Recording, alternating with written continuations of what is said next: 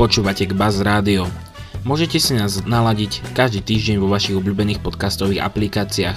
Ak sa vám páčime, neváhajte nám zanechať like, koment alebo 5 hviezdičkové hodnotenie, aby stále viac ľudí malo na naše podcasty dosah. Tento podcast bol vytvorený v jedinečnej spolupráci bilingválneho gymnázia Milana Hoďu a Sučany Alumni.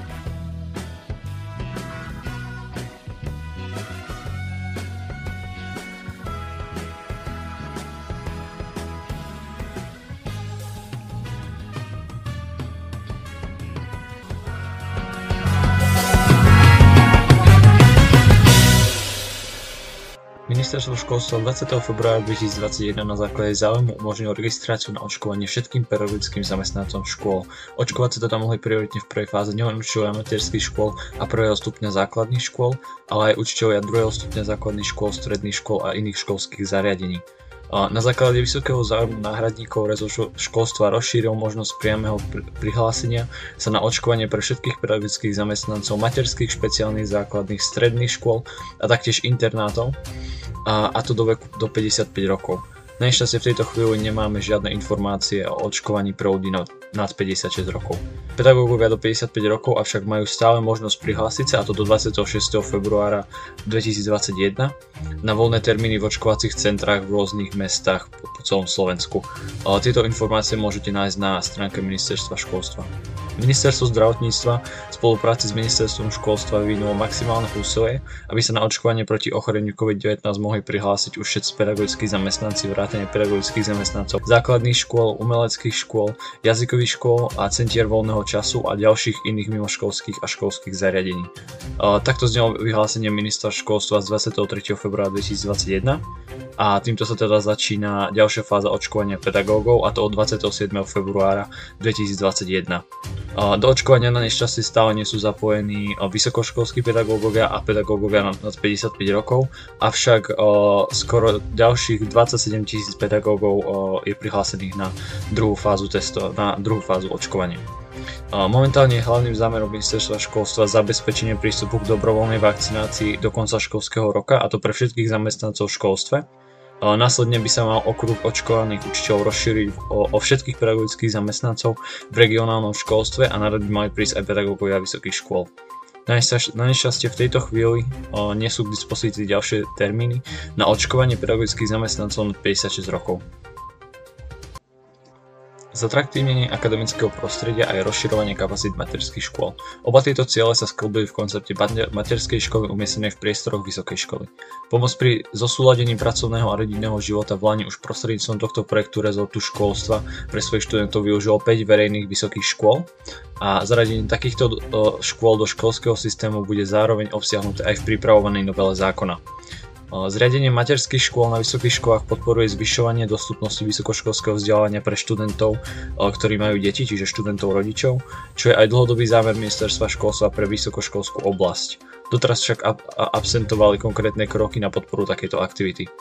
Rezort školstva v roku 2020 vyčlenil na tento projekt podpory vzniku materských škôl 1 milión eur, ktorý poskytol vysokým školám.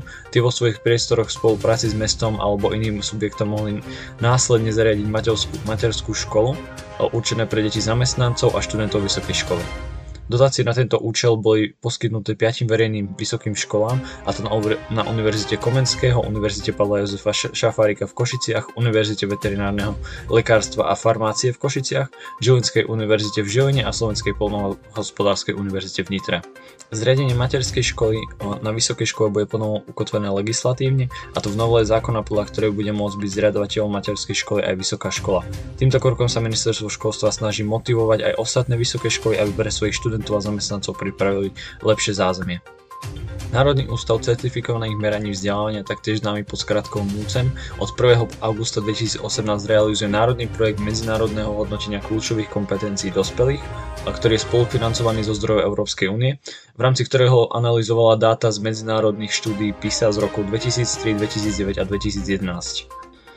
Časový odstup porovnaných dát umožnil vytvoriť obraz o vývoji zručnosti cieľových kahot za sledované obdobie od ukončenia vzdelávania na druhom stupni základných škôl až po, až po zaradenie sa medzi dospelú populáciu. Zbierané dáta obsahovali informácie o čitateľskej a matematickej gramotnosti v 7 krajinách Európskej únie. Týmito krajinami bolo Slovensko, Česko, Dánsko, Fínsko, Írsko, Holandsko a Polsko. Výsledky boli porovnávané podľa priemerného skóre, interpretáciou rozdielov skôr podľa indikátorov rovnosti, rovnosti a percentov.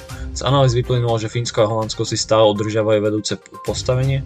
V sledovanom období sa v čitateľskej gramotnosti slovenskí a českí respondenti zlepšili a postupili z posledných miest rebríčka na priemer. V štúdii z roku 2009 čitateľskej gramotnosti slovenské dievčatá prevyšovali chlapcov, no ukázalo sa, že nerovnosť sa časom vo všetkých 7 porovnávacích krajinách znížila a na Slovensku sa rozdiely znížili na minimum. V matematickej gramotnosti je vplyv rozdiel podľa pohľavia pozorovateľný vo všetkých krajinách. Chlapci a muži dosahujú v matematickej gramotnosti lepšie výsledky ako dievčatá, a to v oboch štúdiách.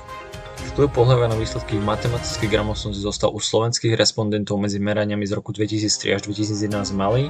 A napriek tomu vo Fínsku sa rozdiel podľa pohľavia v porovnaní výsledkov zvýšil až 6 násobne. Momentálne výskum pokračuje a to od roku 2018 a končí iba v roku 2020, kedy bude zbieranie dát respondentov zase ukončené.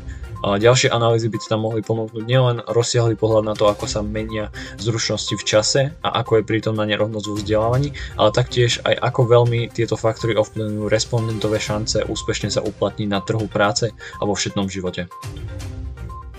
Pravidelné prednášky pre verejnosť, ktoré rozoberajú aktuálne témy, veci k dispozícii na zvedavé otázky publika a výnimočná atmosféra. To je základná charakteristika podujatí Veda v centre, ktorú organizuje Národné centrum pre popularizáciu vedy a techniky. Nová séria cyklu Veda v centre pozostáva zo 7 prednášok, ktoré si posvietia na vírusy z rôznych uhlov pohľadu. Pozvanie prednášať prijali uznávaní veci a uznávané vedky, napríklad doktorka prírodných vied Tatiana Betáková, doktor prírodných vied Boris Klempa a pán docent a magister Richard Kolár a ďalší. Prvú z prednášok o epidémiách v minulosti si môžete pozrieť na YouTube kanáli Veda na, na dosah. V prípade záujmu o nasledujúce prednášky bližšie informácie môžete nájsť na webovom portáli Veda na dosah. Pre Kvaz Radio vyrobil Adrian Boguský.